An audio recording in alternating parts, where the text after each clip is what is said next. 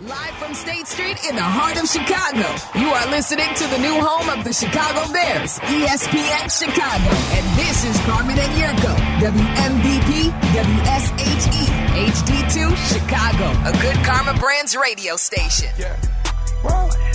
Wade Tabor of Lockport scored a four pack of auto show tickets, which starts the 10th and runs through the 19th of Feb at McCormick Place. Always one of the highlight events of the year. Love the auto show.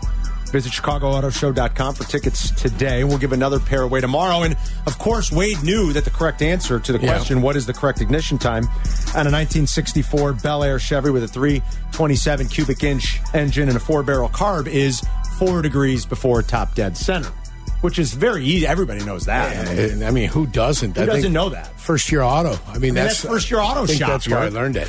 Of course. Isn't this the theme for uh, "Come on down to the car show"? No, that's the boat car show, No, it's the car show. Stop Oh, it. All right, that's Boat the theme? show. All right, I got you. The boat Is that show already car happened. The boat show. I love the car show. Yeah, the auto show's always When are we fun. talking to Courtney?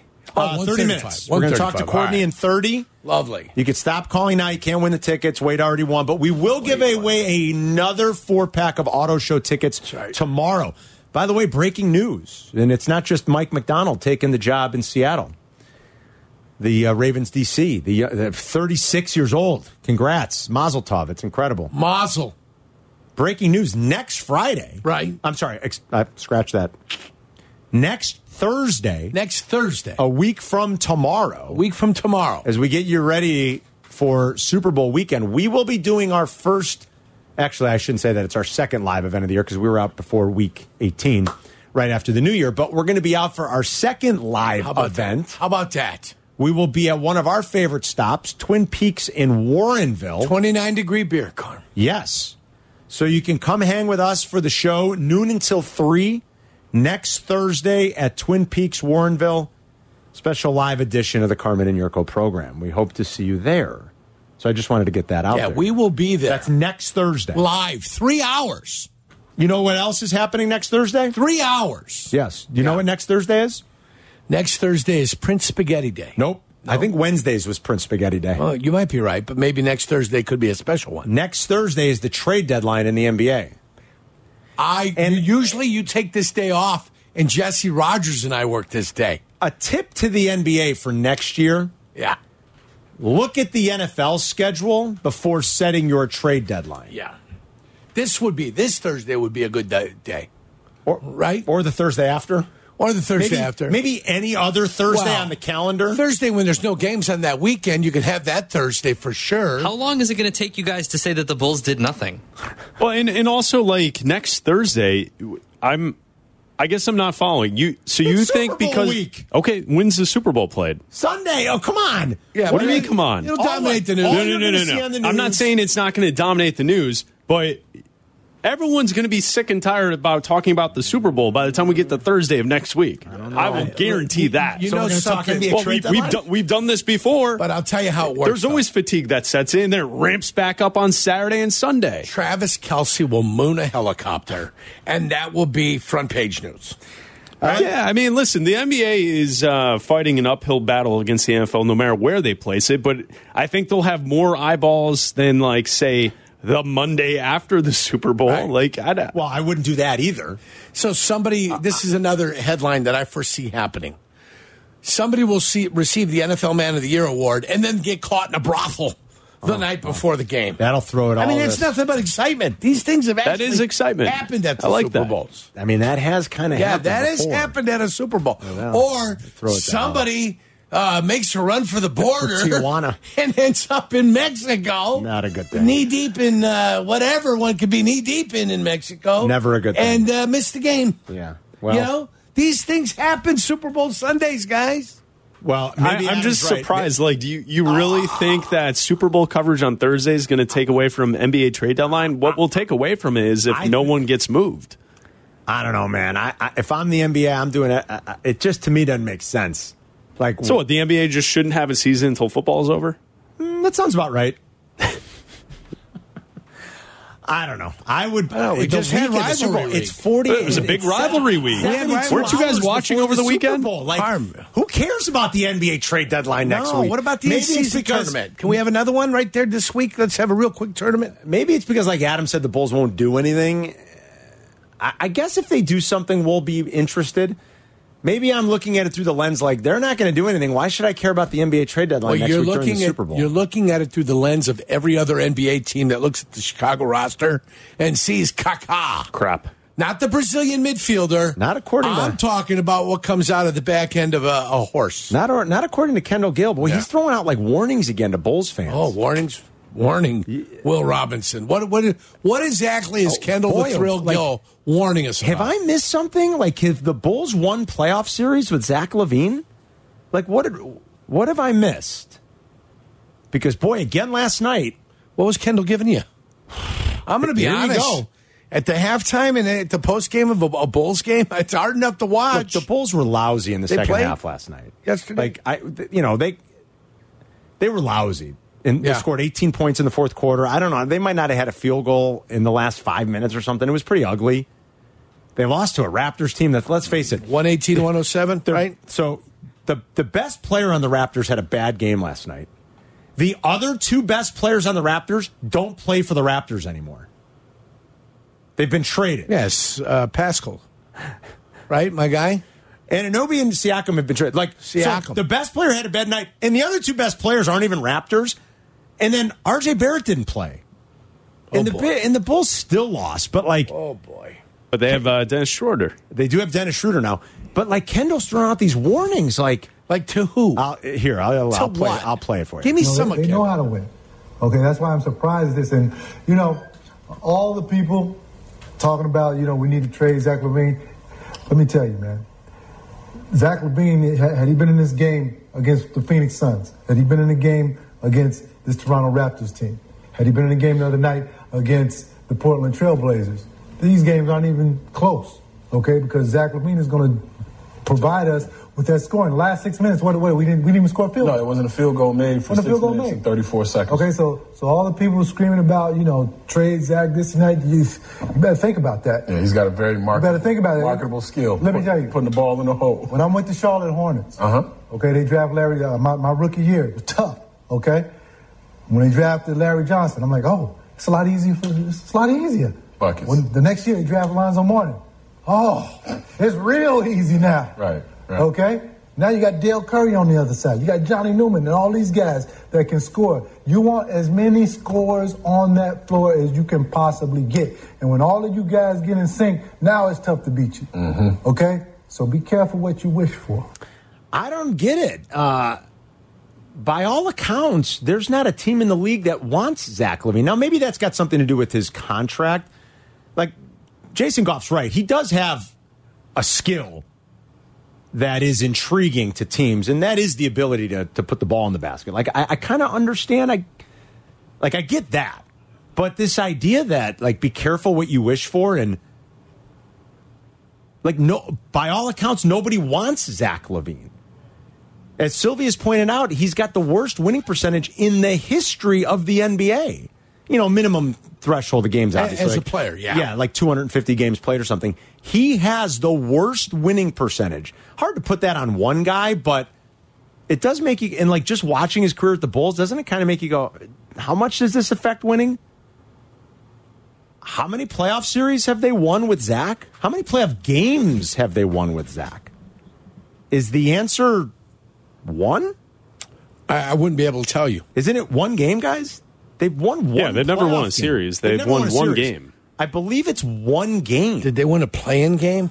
They did win a playing game. That Those doesn't don't count. That, that doesn't I, count. I, I know, but that's its own Yep. special category. Okay, so if you want to count that, It's only special category of mediocrity. And speaking of special categories, they didn't even win a game in the in-season tournament. Yeah. no, they didn't. Well, like they, I mean, that's listen, brand new. Let's be fair. There's not enough games to really be It's able a new opportunity uh, to promote conclusion. something. Yeah.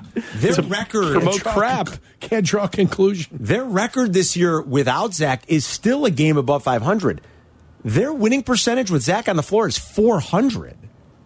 So I, I guess I'm like, what should we be afraid of if the Bulls trade Zach LaVine? Should I be afraid if the Bulls next week trade Zach? Well, you'll be out of the playing game then, is what uh, I think you're being warned about right now by the NBA pundits. would you guys for the like Chicago Bulls? Would you? Are you shaking in your boots as Bulls fans? Like, God, if if they trade Zach, what are we going to do? No, and and I think what I find interesting about the piece of commentary is that if you've watched this team without Zach, I don't care that he's more talented than Ayo Dosunmu or Coby White. The effort that those two give on a nightly basis, I'd much rather watch them try and develop right now than watching Zach out there playing hero ball, getting his. See what I'm saying? Like, Zach is clearly a more talented player than Oh, each sure, of them. sure. But the effort and the development that Ayo has had over the course of this season, it's fun to watch. Do they win a lot? Not necessarily. And is this going to get them to the playoffs? I don't necessarily agree with that either. But I'd much rather watch those two try and learn and develop than watching Zach out there. So I don't. Uh, you got to move them if you can move them for anything. Well, that's if you they got to even can. well, that's the problem. Is no one wants him, which is a uh, true statement to what his actual value is around the league. Is nobody wants him, and I don't understand because the last time you played a clip from the post game show, they were kind of saying that the the reports out there that nobody in the league wants Zach LaVine are not true. Yeah. Okay. Well, Joe Cowley's been reporting this since what November. Uh, K.C. Johnson's confirmed the reports. Brian it's not just Windhorst. It's not it. Windhorst or Woj and Shams. It's not the big dogs who are national guys. Our local people here on the scene have been constantly reporting that he has no trade value around the league. so I don't know what they're talking about with that. I don't either. I just don't. I don't. I mean, to be like warned. ah, I don't get it. I mean, haven't we seen There's enough what, proof. like, what it is? Like, Yes. yeah. It just it's it's surprising to me. Uh I don't. Well, I just I don't let's know why you go there. Let's like, hope and- and- somebody's willing to give something. Right? That's what you got to hope for. No, um, I'm the opposite. You want to keep them. Um, no, no, no. I just, I just want chaos on this. I'm done with this team. Oh, thank I'm you. done with this Thank team. you. I just want chaos. Thanks. Like, don't trade anything. What would, what would make, what would piss people off the most? Not doing anything. Not There's doing no it. apathy's already set in. People I don't know, care. It's ridiculous. Like it's just People don't stupid. care. I feel like they've even lost C Red Fred a little. Last time I heard C Red Fred with Waddle and Sylvie. well, he's start- delusional to begin with. Well, but if you start losing C Red Fred, you got an you, need got a- a, problem. you- you need the seventh do a wellness. championship and all that stuff. Is he like, still doing they- that? And, and, like, yeah, growth and development is fine, but like they want to trade for they want to trade for a team that's still going to be able to compete. And it's like, wha- what are you doing? well, I don't. They're not competing. I think they need a wellness check on right said Fred. Yeah, like the playing tournament. Like, is that really competing? No, don't it's not. You know, and, and the Heat are a little bit of a weird, quirky story. I wouldn't like try to model yourself after the Heat because I don't know that anybody can replicate that. You know what I mean? Like the Heat were in the playing tournament; they went to the finals, but the Heat are the Heat are weird in a way that I don't think anybody else can replicate. You guys know what I'm, I mean by that? First of all, the Heat are in their worst. I think they're in their worst losing streak of the Spoelstra era. Well, they have better players and they draft better than the Bulls do. Oh, for sure. They've lost seven in a row right now, though. They got their own little issue going on. But like the Heat will be fine. They're they're always scary in the playoffs because Jimmy and they're the Heat. Like Spoelstra's a great coach. They're well run. They draft and develop guys well. Chris is right. Like Jimmy's a you know like Jimmy's gonna just turn it up in the spring anyway. Like I don't know that you can really replicate them. So to say, I don't think if I say to you like, are they really competing anything, or is any team if you're in the playing tournament? Well, what about the Heat? The Heat are kind of weird. They're their own unique, like lovable weird. I wouldn't try to do what they do because I don't think anybody else can.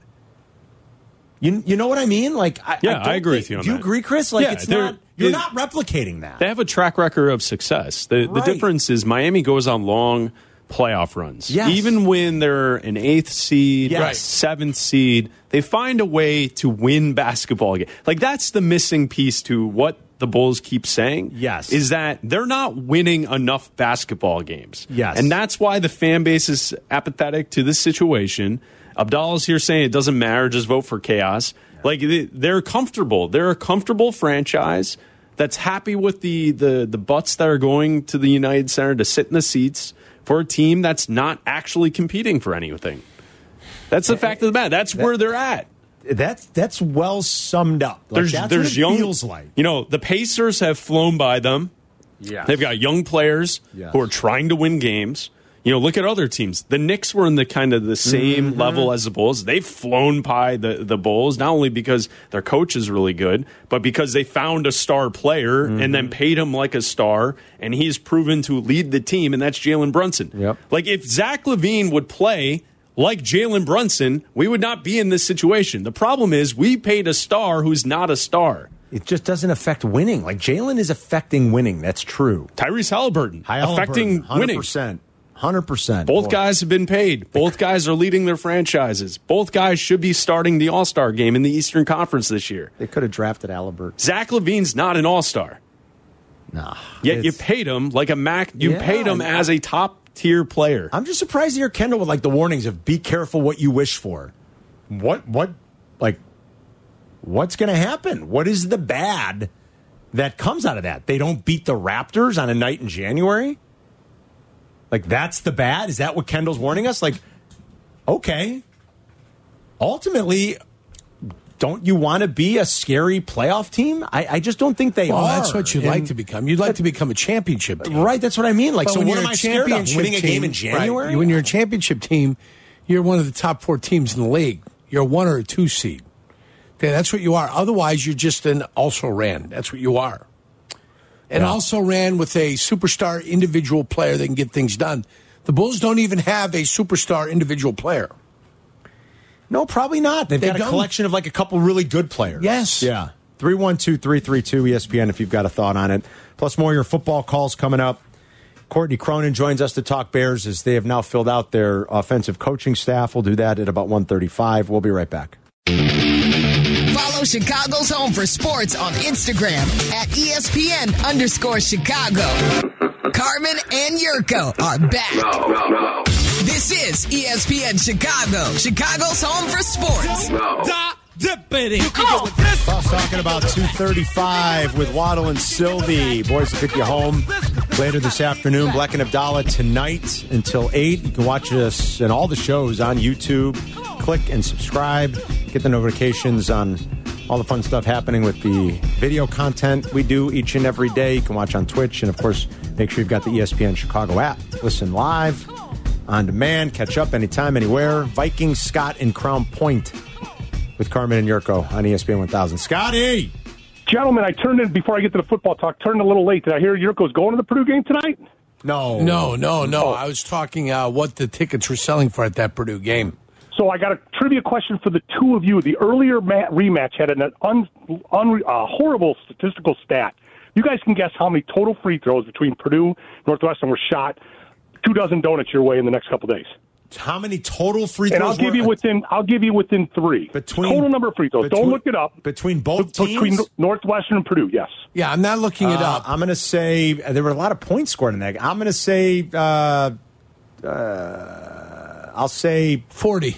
no, oh gosh, maybe you're right. You're 40. I'm saying right, 40. I'm going to say 28. 73. 73 free throws. Purdue shot 41 and Northwestern shot 32. That That's, I don't even know how you can watch a game like that, to be quite honest. trust me, you guys know me. Once football ends, I turn into full college basketball mode, but I still watch a lot of it. That's funny. And I'm telling you, it was a hard game to watch. That's funny, I bet. So, so uh, before I get to some uh, Lamar Jackson talk, just based on what happened last weekend, obviously Carmen mentioned the other day the daughters are going to the Super Bowl. Yep. Uh, the daughter felt when she reheard the podcast, our ESP 1000 app, said uh, when it's a good time to be part of Viking Scott's clan, she got a kick out of that. So that's now on the chalkboard at the house. That's now on the chalkboard at the house there, That's, Carmen. fu- that's funny. But uh, I want to talk about Lamar Jackson quickly. We can talk about the Super Bowl next week. Lamar Jackson's stats. Do you guys think this year, 24 touchdowns and five rushing touchdowns, it's the worst quarterback stats of a supposed MVP? Do you think he fe- is going to fall into that award this year, or just because nobody else had a really outstanding statistical thing that he actually earned it? Uh, a little bit of both. I think it was a weird year. I think his performance against Brock Purdy in December made all the difference. Personally, if I had a vote, I've talked about this on the show. Remember, this is a regular season award. If I had a vote, my vote would go for Dak would go to Dak Prescott. So last year Mahomes had 41 and four, I believe, so a total of 45. And if you go back through Rodgers two back to backs, I promise you, there's probably nobody under 35 combined. And even when Lamar won his in 19, I think he threw for 36, ran for six or seven. Yes, So I mean, that's this is really a down year. And once again, now that he's one in three in the playoffs, and I know it wasn't all his fault. I'm not bashing him, but once again, you got to perform. He's now lost three home games as a one or a two seed. I know. As a favorite, I know. And Scotty, thanks, buddy. We'll talk Super Bowl next week. I know. Doesn't look good. The postseason resume doesn't look good. It's a weird year for MVP. Look, uh, Mahomes kind of had a little bit of a down year working with younger and newer receivers, and their And- offense wasn't as explosive. And Kelce and them got over a thousand yards, but it wasn't a Travis Kelce year. right. Well, right. And, Right, like, I'm so- just saying it wasn't a year. So Ma- Mahomes having a little bit of a down year. Rodgers played four snaps. Burrow was hurt a lot of the year. Allen struggled for the first half of the season, quite frankly. Yerk, he really did. So It's a regular season award too. We've got to remember that. Yeah. And when I when we start talking about the usual suspects, you know, you look at what those those things that we just brought up. It was an odd year. Personally, I would vote for Dak. It's not going to happen. I mean, Lamar's going to win this award. And it, it is. It's going to be a, a statistically, you're going to look at it and go, wow, how was. It's going to be one of those weird baseball years from like way back in the day. If you're ever going through baseball reference, if you're a little bit younger and, you know, before different types of stats started becoming relevant and pertinent in baseball, you could go back and look through some years and be like, how'd that guy win the MVP? You know, I, I do think we're going to look back on it much more than his 2019 campaign where he still went 36 to 9 touchdowns, interceptions, right? You can see that. You get that. This is going to be a year like 20 years from now, a young kid might look back and go, how did Lamar win the MVP? Right? That's just going to be this year. then you'll point to Christmas Day. I- When- that's what I was telling yeah, Scotty. Baltimore played San Francisco. Yeah, that's exactly what you do. You're probably right. that's where But- but Purdy lost it, and that's where Lamar won it. in that context would be lost on a 20 year old. Right, you wouldn't understand. We would it. say that. Yeah. But so I think you're right. Like you're gonna, it'll pop up 20 years from now. You're gonna be looking through Pro Football uh, folk, uh, pro, Football Reference, excuse me, as a young kid, and it's gonna like jump out. Like, how did he win it that year? Because it doesn't look like the rest of these years normally look. Yeah. So I don't know. That's just who would you vote for if you had a vote this year? Brock year? Purdy. You would vote for Brock Purdy. Yeah. Okay. And listen, I mean if you look at the advanced metrics of Purdy's season and, and not even like diving too deep, but looking at a few of the bold numbers that you pointed out on his pro football reference page from last week. Oh yeah, Hey, I, I wouldn't I, I wouldn't argue with you too much on that. I'd vote for Dak, but okay. I, mean, if it was a league like baseball where the analytics have really kind of flooded it and overtaken it with uh, you know all their specific numbers, WAR and this and that, um, I think Purdy'd get it. I think people still try to or want to trust their eyes, and leadership at the quarterback position is still important. And then that head-to-head battle swayed whatever voters you needed to sway at that point. Steve's in Beecher. Hey, Steve. John Jurkovic. You. Ch- Steve Chisnayeski calling. Oh, Chizzy, this is our guy, the Mai Tai guy over at the, The Mai thing, Tai remember? guy, yes. He's our Mai Tai guy. You're the yeah. Mai Tai guy? The Mai Tai guy at uh, Wrigley Field and at uh, U.S. Cellular, Comiscular. I love that. What's up, Yeah. Chizzy? How are you, my friend? Yes. I want to talk about everybody talking about the quarterback from USC, how he's the next coming of Jordan, Gretzky, and Brady. I haven't heard that. All of them Okay. combined. Where'd you hear that? All of them combined. I agree with you. That's what he is being built Now- up as. Yes. I missed that I'm one. also hearing that you can get three picks at a player for this man. There's uh, there are some outrageous trades that are out there. Yes, that you can get three picks and maybe somebody. Yes. My suggestion is trade this pick to New England, take Harrison, take a tackle from Penn State, get a number one pick next year, and if you need that player, Christian Barmore. Hmm. Christian Barmore. You've got a lot of positions filled with that trade. Okay. All right, That's Steve. what Chizzy wants. That's what Chi- Chizzy or Cheesy? Chizzy, Chiznayeski. Chisnayeski. Got Steve it. Chiznayeski. Good Chizzy, Polish you're. Yes, from. St. Andrew the Apostle Grade School in Calumet City, You're on the books, my friend. For uh, if they pull that trade off, okay. We know what Stevie wants. Where do you want to go here? Defensive tackle, six five three fifteen. Barmore, yeah. Yeah. Let's go to Good luck getting him. Oh boy. how about Josh in Columbus? What up, Josh? Hey, boys, appreciate you guys fielding my call. Sure. Hey, a pretty uh, impressive list of uh, national guests the station had on uh, last week, and was kind of catching up with um, a lot of the uh, the reactions in the interviews. And I guess one thing that kind of stuck out to me is it feels like you know maybe at least from like a national perspective, um, a lot of the talking heads are kind of prematurely giving Ryan Poles a pat on the back for making a tough decision with the quarterback um, while also kind of giving him a pass for failing to make a tough decision on the coach.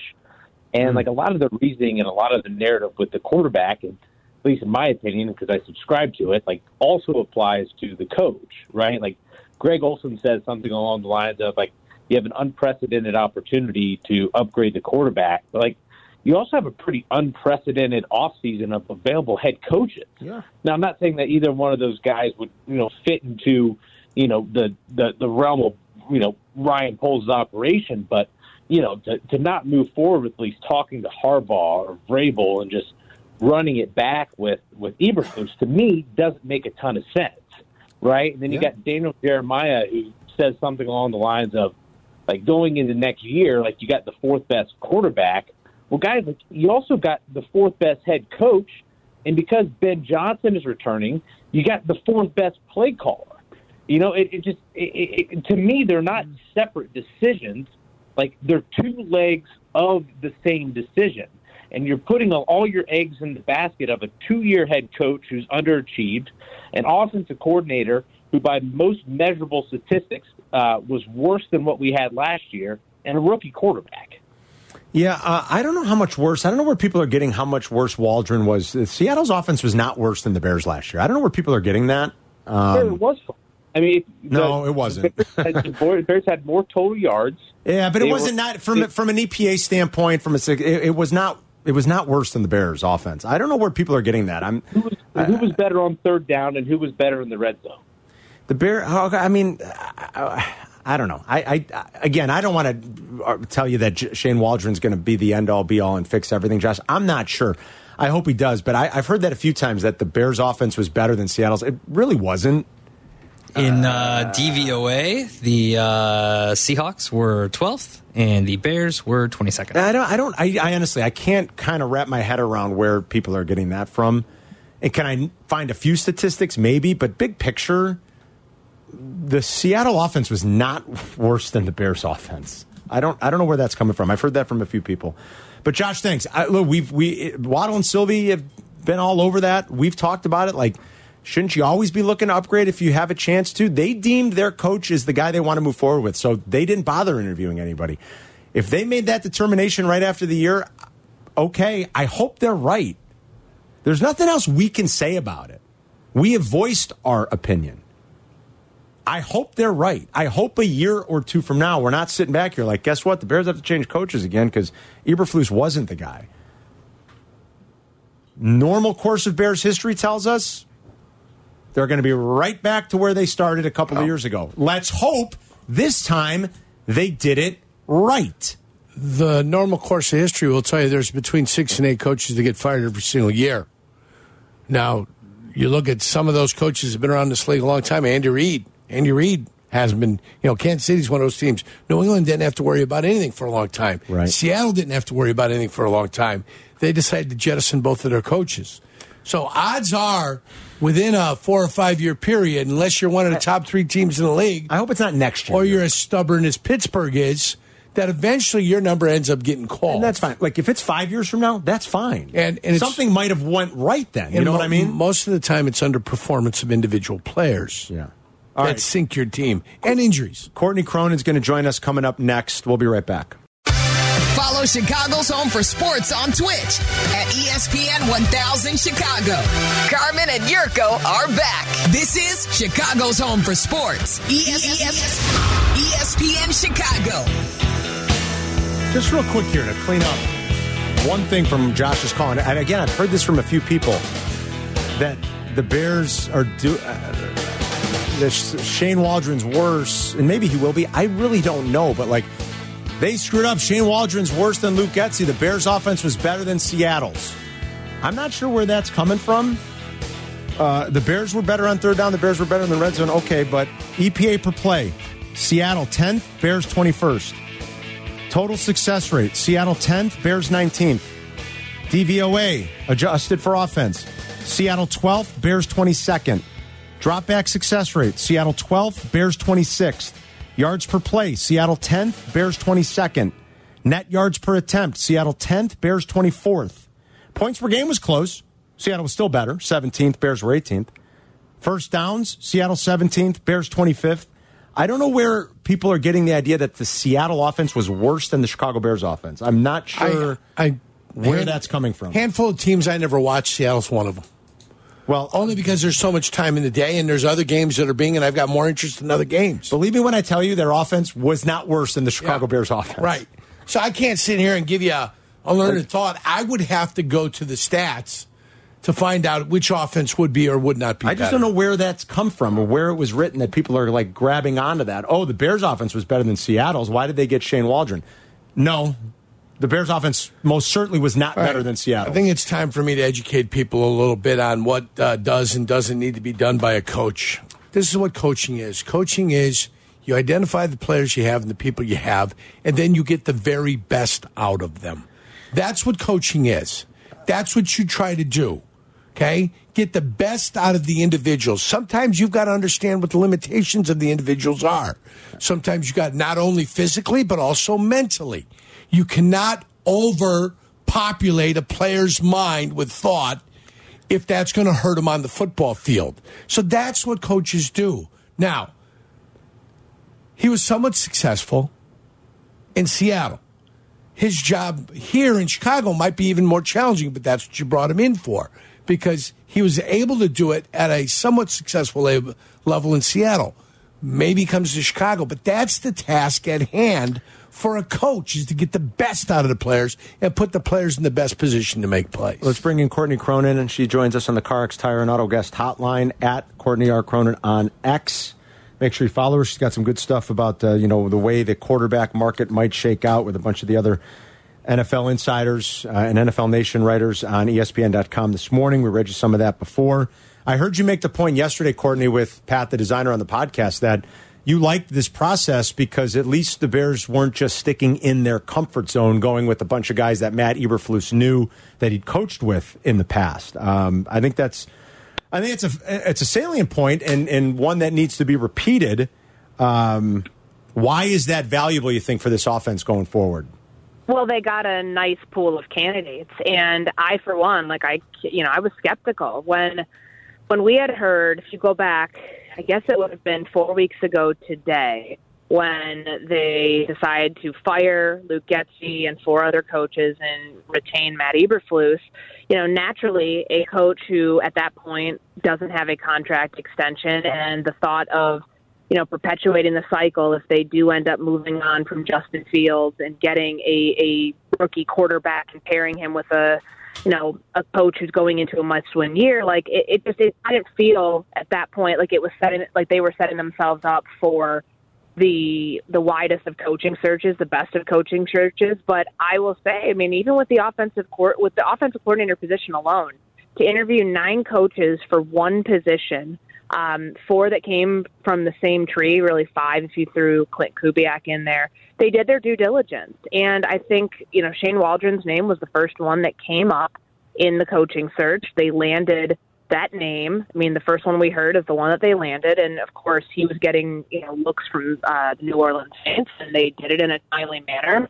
You know, this, this staff that they're assembling right now, aside from the offensive coordinator, like these are these are all people that Shane Waldron has coached with. So for him to be able to convince Thomas Brown, uh, Chad Morton, uh, you know, Kerry Joseph to come with him from Seattle or from Los Angeles, where they overlapped prior, and be part of this staff, I think that you know that's obviously a very good sign that Waldron's building an offensive staff with guys that he feels can run and deploy the the system that he had in the last couple of years and the system that you know is prevalent across the NFL. But eh, big picture wise, the Bears have really done their due diligence here, and that's you know.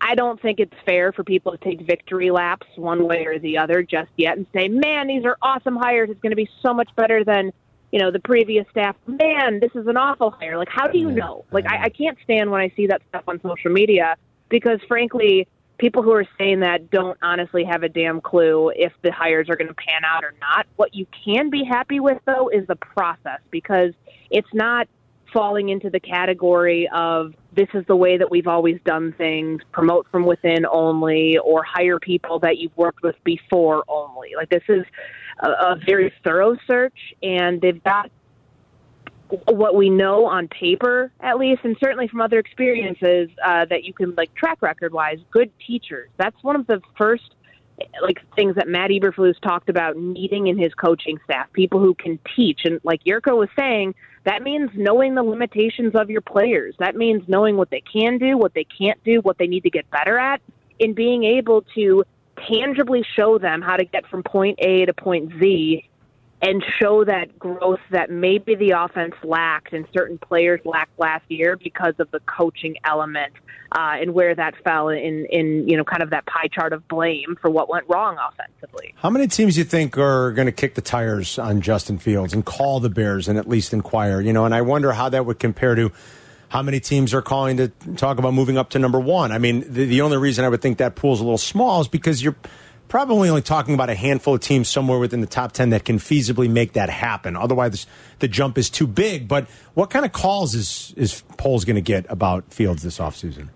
Right. And you mentioned that article that we did. It was an exercise uh, across the league about the quarterback movement that we could see. And, you know, I would, you know, the Raiders were the team that that I orchestrated a trade with here in the proposals that you know we that I received in this exercise. Like Atlanta obviously makes sense, but does it make sense for them to want to move up? You know, give up the eighth overall pick, which has been brought up a couple of different times. Uh, certainly, if they they're offering that, if you're the Bears, you take that. I'm Yes, sorry. Like, yes. well, no matter what you think about Justin Fields, that falls into the offer you can't refuse category. But you know, the Raiders make sense. The the Atlanta Falcons make sense. There's a, probably anywhere from like two to four teams that I could see viewing Justin Fields and his skill set, bringing him in and giving him a second chance on on you know re- of, of where you know kind of I don't want to say resurrecting his career because I don't feel like his career's really taken off yet, but continuing the progression that we saw from him in the second half of the season when he came back from injury.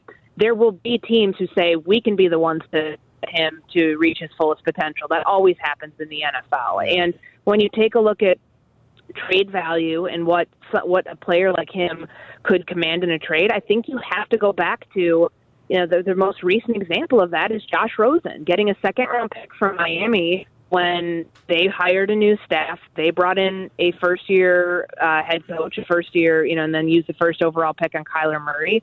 Like it should be no less than a second round pick for someone like jo- Justin Fields because he's much more proven than a Josh Rosen was in the team that went three and ten that year before he got shipped off somewhere else. And there there will inevitably be somebody out there who thinks that their staff is the one to get the most out of Justin. Now, whether that happens or not remains to be seen, but it's not as if the Bears will not get any calls on this quarterback. Whether they want to do anything with it is a different story. All right. Prediction on what happens with Jaylon Johnson come uh, March. Contract extension or franchise tag? if this thing goes to a franchise tag after all the talking that's been done by both sides about how you know with what Ryan Poles said a couple weeks ago that he's not going anywhere like you don't say if you're going to tag someone so I, I would like to think that the silence right now is not necessarily indicative of how far apart both sides are but rather that this is the negotiating process coming back to the table. They weren't just jumping right into this right away at the end of the season when they had a coaching staff that they had to figure out.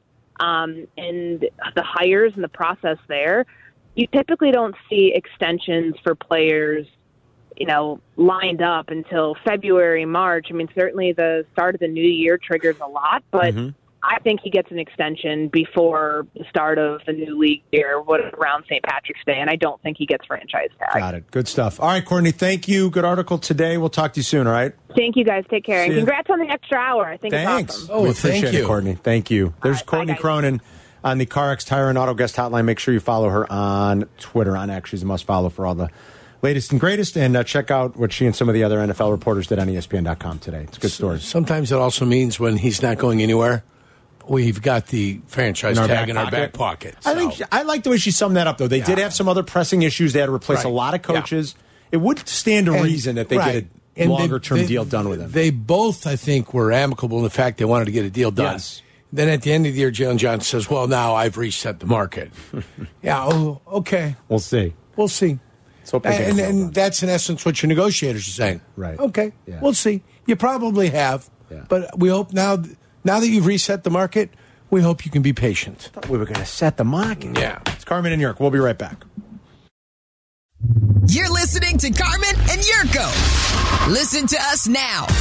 Live on the ESPN Chicago app. Chicago's home for sports. ESPN Chicago. There was news yesterday about the Bears and the stadium deal, or lack thereof. The Bears and local schools in Arlington Heights are 100 million apart on the property tax valuation of the former Arlington International Race Course. The huge gap means the two sides, and I'm reading from the Trib's story yesterday. The huge gap means that the two sides are likely to have difficulty reaching a compromise on the value and further complicates the team's plan to move to Arlington Heights. The ongoing issue came up Tuesday during a meeting of the Cook County Board of Tax Review. The Bears presented two appraisals for 60 million and 71 million. Right. Board review officials said the key to the Bears appraisal was categorizing the property as vacant residential land, which gets taxed at 10% of market value. The local school districts have the land valued at $160 million. The Palatine Community Consolidated School District 15 appraised classified appraisal, excuse me, classified the land for commercial use, which puts it into the 25% tax bracket. I don't know. It's a lot of like taxi numbery, well, out of my realm The- stuff. But so, so the the Bears are playing games by calling it residential. They are when they know it's not residential. That's true. They know ultimately it partly could be residential, commercial a lot, um, and with the stadium on board. So, what's your percentage residential compared to commercial? So they're playing their game, and then the and then Cook district- County and the school districts want to play their game, Right. Where it's worth more than that, the vacant piece of land that you have with nothing on it, generating zero revenue, Right. And they want to make sure that they know it's a commercial business, as opposed to acknowledging that there could be residential units on that property eventually. It's a lot of games, That's what you got, right? Like- politics in Cook County. Yeah. Nothing shadier in the world. Nothing. And I grew up here, and I grew up in Calumet City.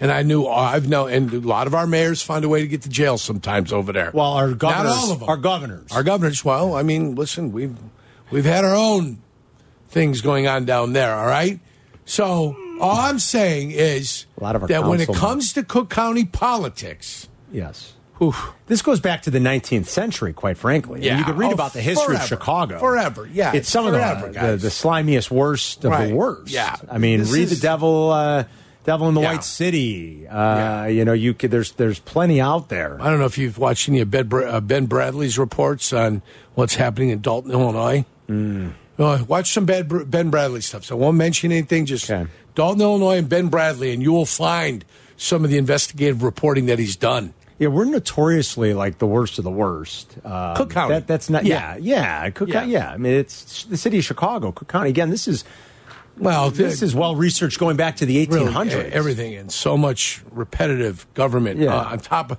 government on top of government on top of government on top of government on top of government. How many different layers of government does one need? But Mm. Yeah, it th- seems that Cook County has the most. There's a lot of like it's, it's just a bunch of games At right now. At least it I- feels that way. Who knows what happens with this? I, it seemed like kind of a no-brainer that it would be Arlington Heights. Who the hell knows if they're still a hundred million apart and they're going to fight and quibble over this? And I uh, understand the school district needs a little bit of cash. That used to be a very productive piece of property that generated a lot of revenue for the school districts and the schools. I get that. But it also becomes a valuable piece of property for them when it is up and running, and there is great tax revenue well, if it pumping ever through there, right? if it ever pumps to all residential, you know, at least so what if it? Uh, uh, what if they sell it? and It's eighty percent residential, twenty percent commercial. then it's not nearly as much. Well, there you go. Then the other like tax thing was what Rob Manfred told Crain's Chicago Business earlier this week, and that he's supportive of a new White Sox stadium, and he thinks it would be a quote unquote game changer in the South Loop. But he thinks that there would be no new tax money involved in that. But what would probably happen is they roll over the hotel tax that Reinsdorf got put in place in the late 80s to help fund the building of New Comiskey Park, and that that tax would continue to go to paying off new bonds on money that would be borrowed to build a stadium in the South Loop. You know, so like Yerk always says, the devil in the details. When you hear no new taxes, devil's in the details and what they really mean. But Manfred is supportive of it, but he thinks it would be done requiring no new taxes, and that would be interesting to see if they could actually pull something like that off. Two new stadiums may be going up in Chicago in the next decade. Who the hell knows, though?